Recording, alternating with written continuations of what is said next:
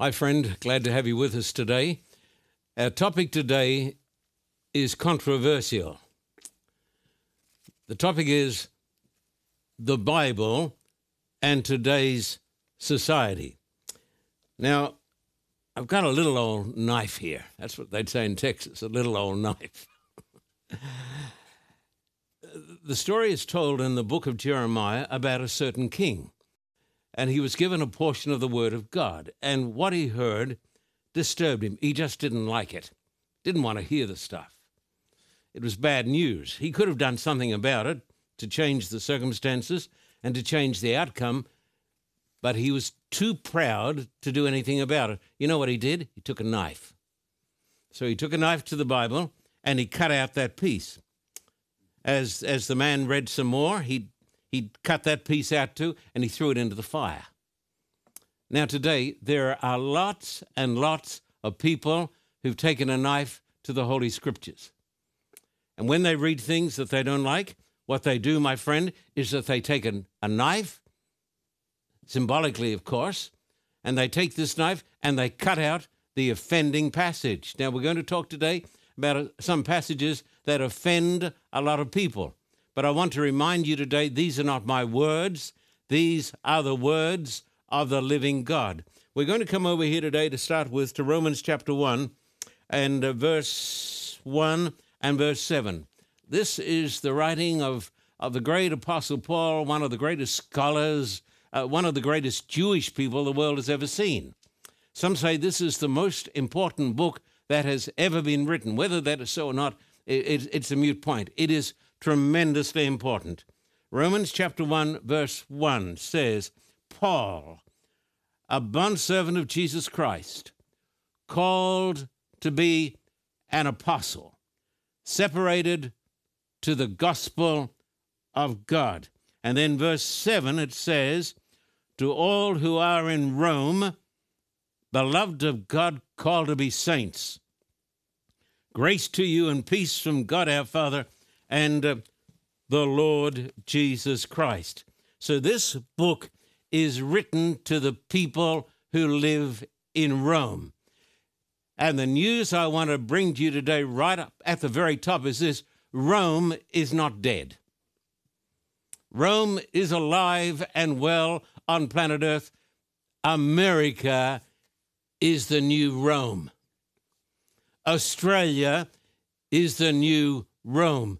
Europe is the new Rome. Russia is the new Rome. And as we read these words, we're going to find that they are strangely pertinent. Paul's message to the Romans is guaranteed to offend many. That's why people, after this talk today, I want to take, or they're going to want to take a, a note to their, uh, this knife to their Bibles, and they're going to want to cut out the offending passages. But let me tell you this while this book is guaranteed to offend many people, at the same time, it gives hope to those people who want something better and who want to live for eternity. Some time back, I was listening to CNN, and Piers Morgan, who is the great British interviewer and commentator, somewhat controversial guy, but very good in what he does. He was talking to Pastor Rick Warren, who is a leading American pastor. And they were talking about the issue. Can I even say it? Why not? Don't we still have freedom of speech in America? Do we still have freedom of speech in Australia? I, I sometimes wonder what's happened to our rights and the First Amendment here in America. They were talking about same sex marriage.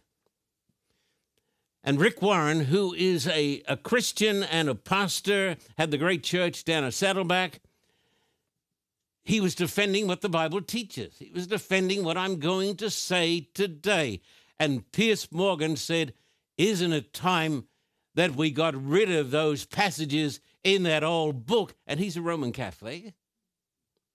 He said, Isn't it time that we got rid of those offending passages because we can't read them anymore because they're going to offend people?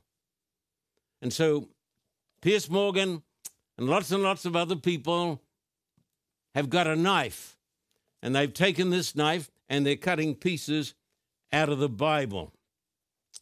Now look at Romans chapter 1, verses 1 to 3, dear friends and gentle people. Romans 1 and verses 1 to 3. Paul, a bondservant of Jesus Christ, called to be an apostle, separated to the gospel of God. Just remember, uh, remember this the gospel of God, which he promised before through his prophets in the Holy Scriptures concerning his Son, Jesus Christ our Lord, who was born of the seed of David according to the flesh.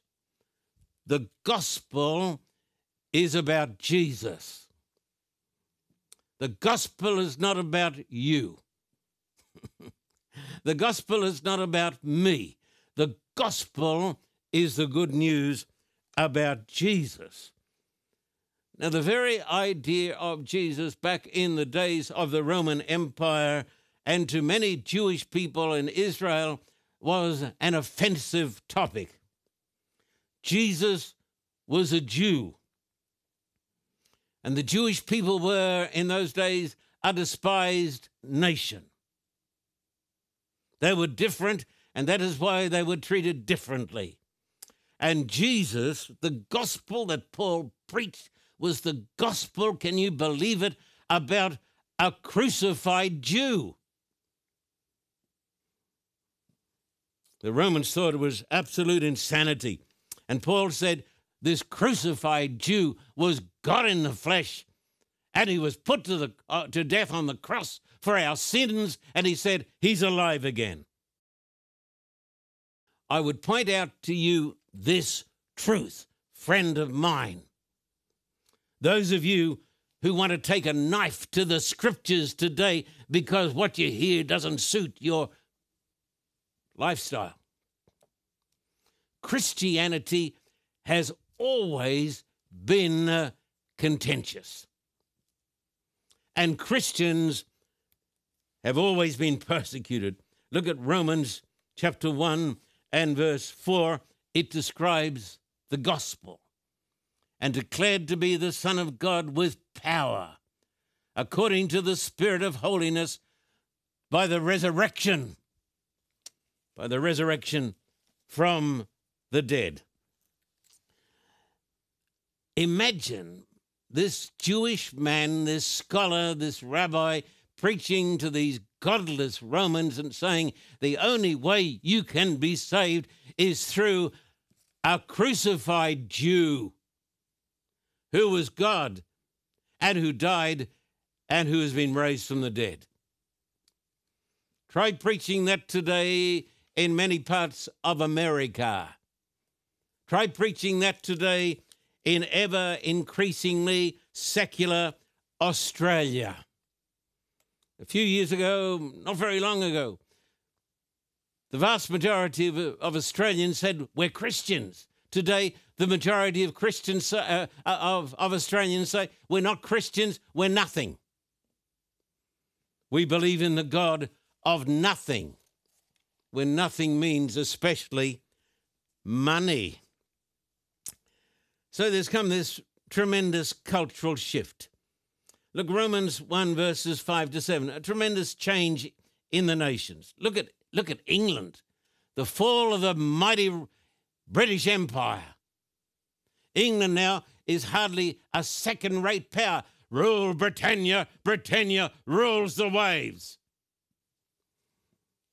Now, Britain is a pathetic country whose economy has gone down the drain. But don't laugh, America. Romans 1, verses 5 to 7. Paul says, through him we have received grace and apostleship for obedience to the faith among all nations, for his name, among whom you also are the called of Jesus Christ, to all who are in Rome, beloved of God, called to be saints, grace to you and peace from God our Father and the Lord Jesus Christ. This gospel, and this is where it gets inconvenient this gospel calls for obedience to the word of God, obedience to the commandments. It is not passive, it is guaranteed to call a cause controversy. The teachings of the Messiah in our present culture, the Roman culture, is very controversial because our culture, even in America now, is very anti Christian. Now, in ancient Rome, they fed the Christians to the lions, not in the Colosseum, but in the Circus Maximus. And as Dr. Billy Graham said before his death, the great evangelist, he said, Christians in America can expect to be persecuted soon by their own government.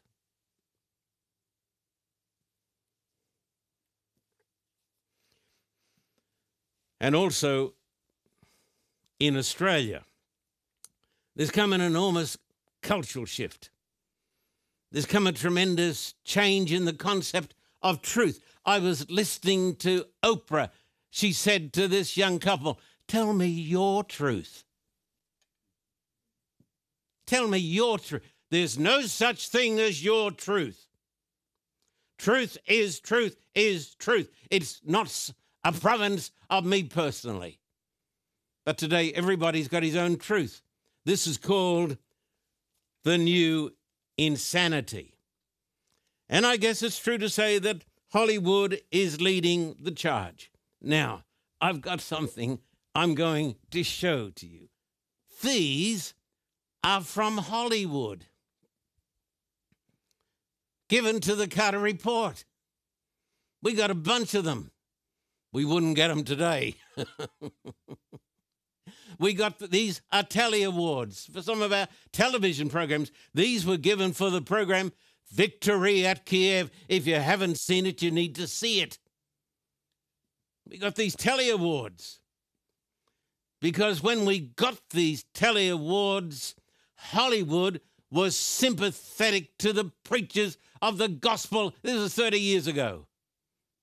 Not so today. Hollywood is at war with God. There has come a tremendous change. And, and let me say that there are still many good people in Hollywood. But today we are witnessing a tremendous change in the culture. Once Hollywood upheld all American values. God bless America. Faith, family, country. The Ten Commandments. A great Hollywood production. Could you imagine today Hollywood putting out the Ten Commandments? Who was the great star in the Ten Commandments? Do you know?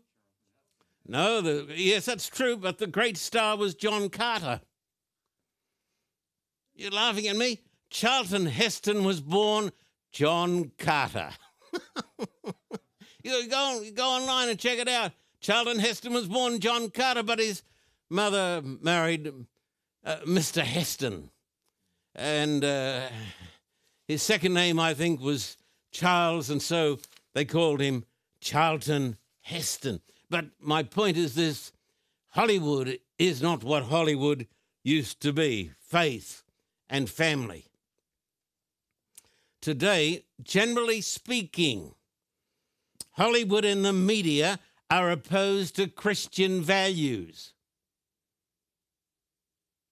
In America, tremendously so in America on the whole. In Australia, almost entirely so, except for one channel. So the media is against Christ. This is the new Rome. Now please look please look at Romans 1 14 to 16 dear hearts and gentle people. Romans 1 14 to 16 I'm a debtor both to Greeks and to barbarians both to wise and to unwise so as much as is in me I'm ready to preach the gospel to you who are in Rome also. For I'm not ashamed of the gospel. For it is the power of God to salvation for everyone who believes, for the Jew first, and also for the Greek.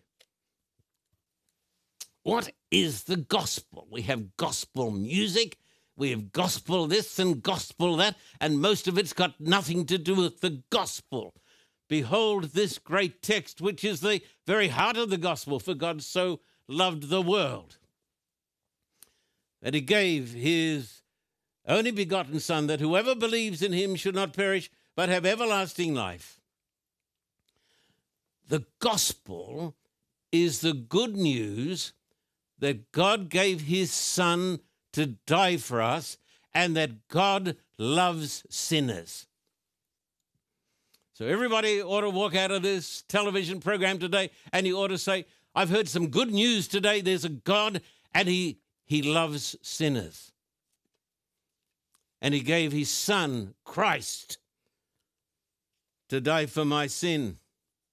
God loves people. Look at Romans chapter 5, dear hearts and gentle people. Romans chapter 5 and verse 8 says this But God demonstrates his own love toward us in that while we were still sinners, Christ died for us. The Bible tells us that God loves sinners. And so I want to say this so that you will understand exactly what I believe the gospel preaches and teaches. And I won't be telling you by the grace of God any lies, and I won't be taking a knife to the scriptures. Let me tell you God loves all people, He loves transgender people, He loves bisexual people, He loves non binary people. The message of the Bible is that God so loved the world that he gave his only, only son. God loves people. Hear it. Now, I was horrified some time back uh, to see a, a group of so called Christians in America protesting against the gays and holding up these disgusting placards, all in the name of Jesus. But Jesus wasn't standing there with them.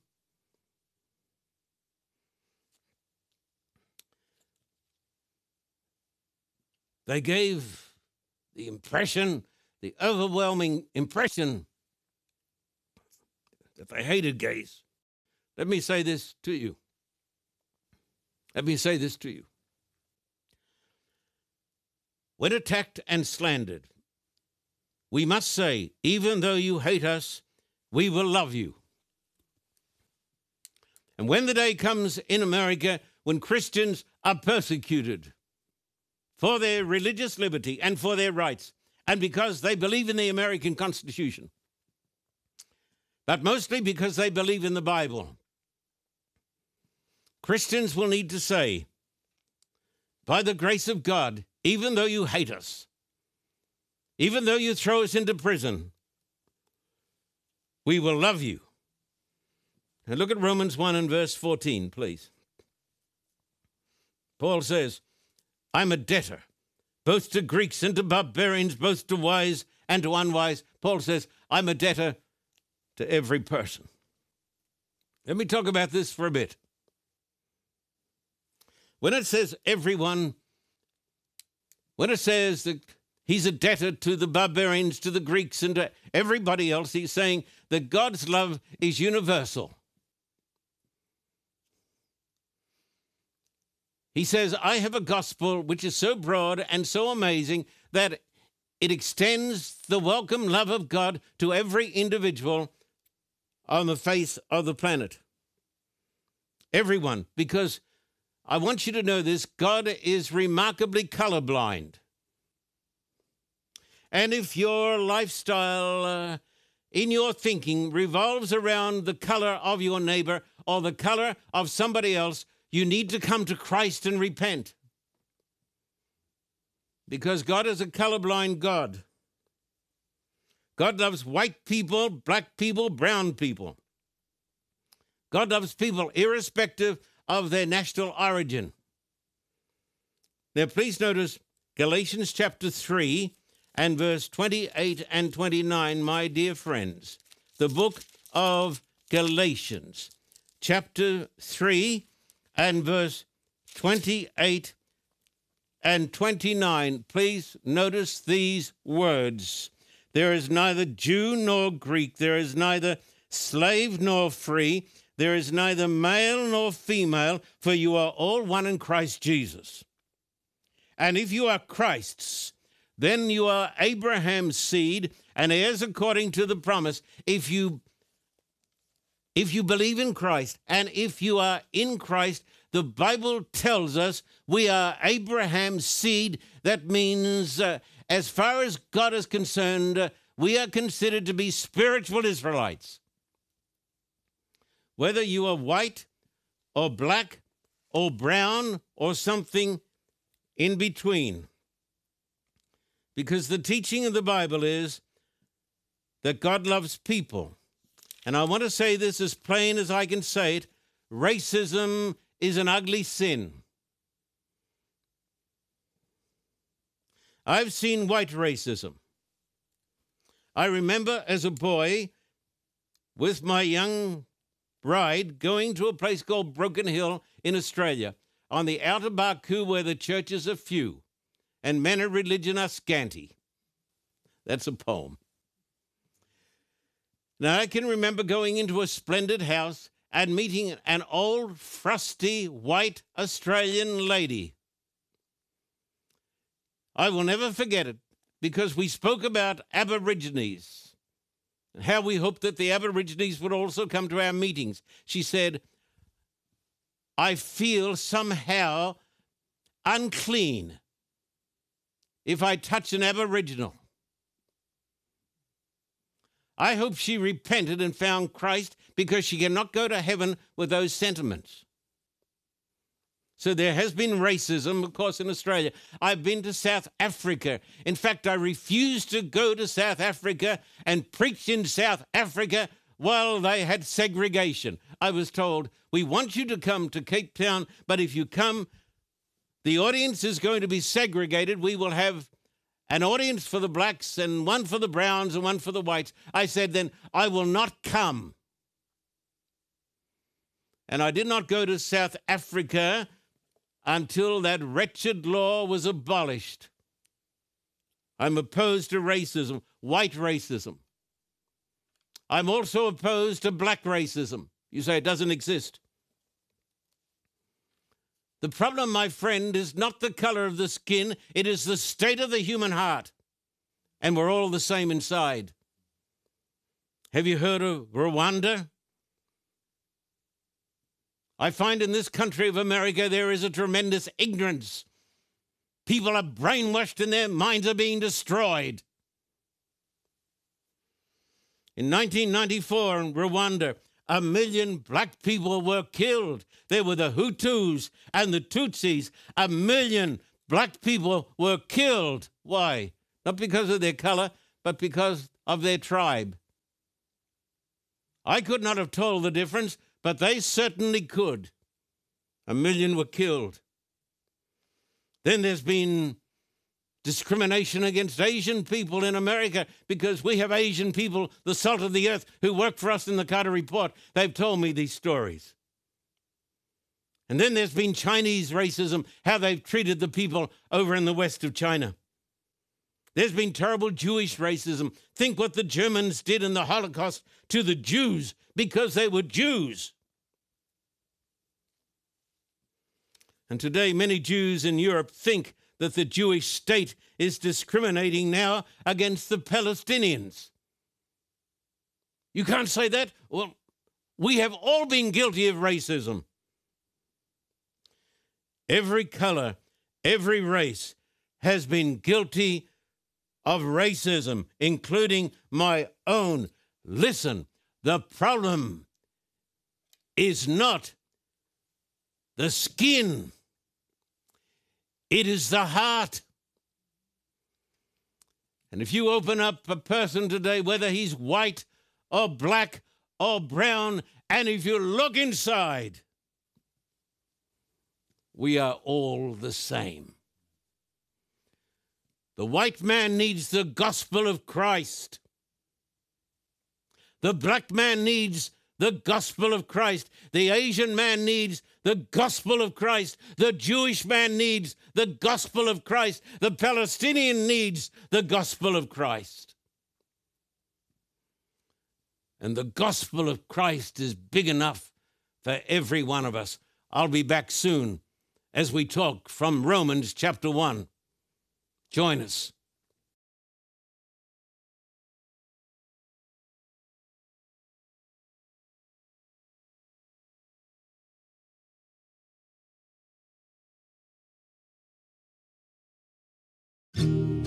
Christ gives us clarity when all around us is in ruins.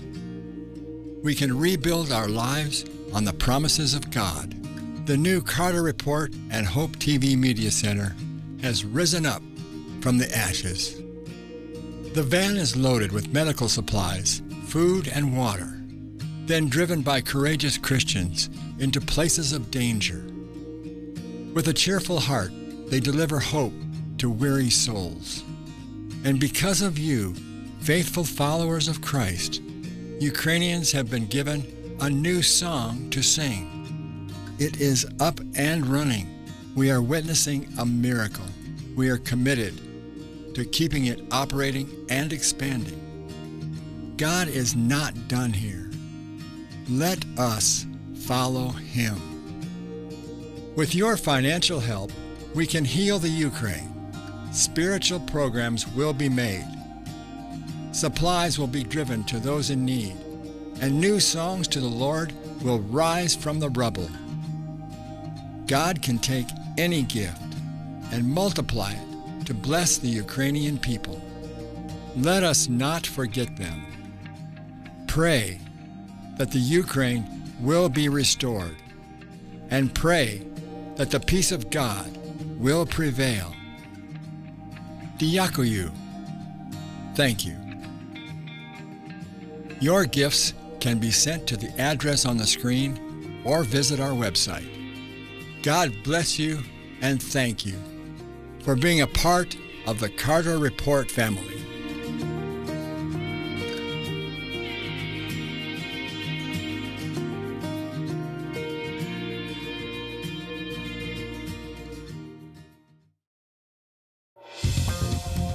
For a copy of today's program, please contact us at P.O. Box 1900, Thousand Oaks, California 91358. Or in Australia, contact us at P.O. Box 861, Terrigal, New South Wales 2260. This program is made possible through the generous support of viewers like you. We thank you for your continued support. May God richly bless you.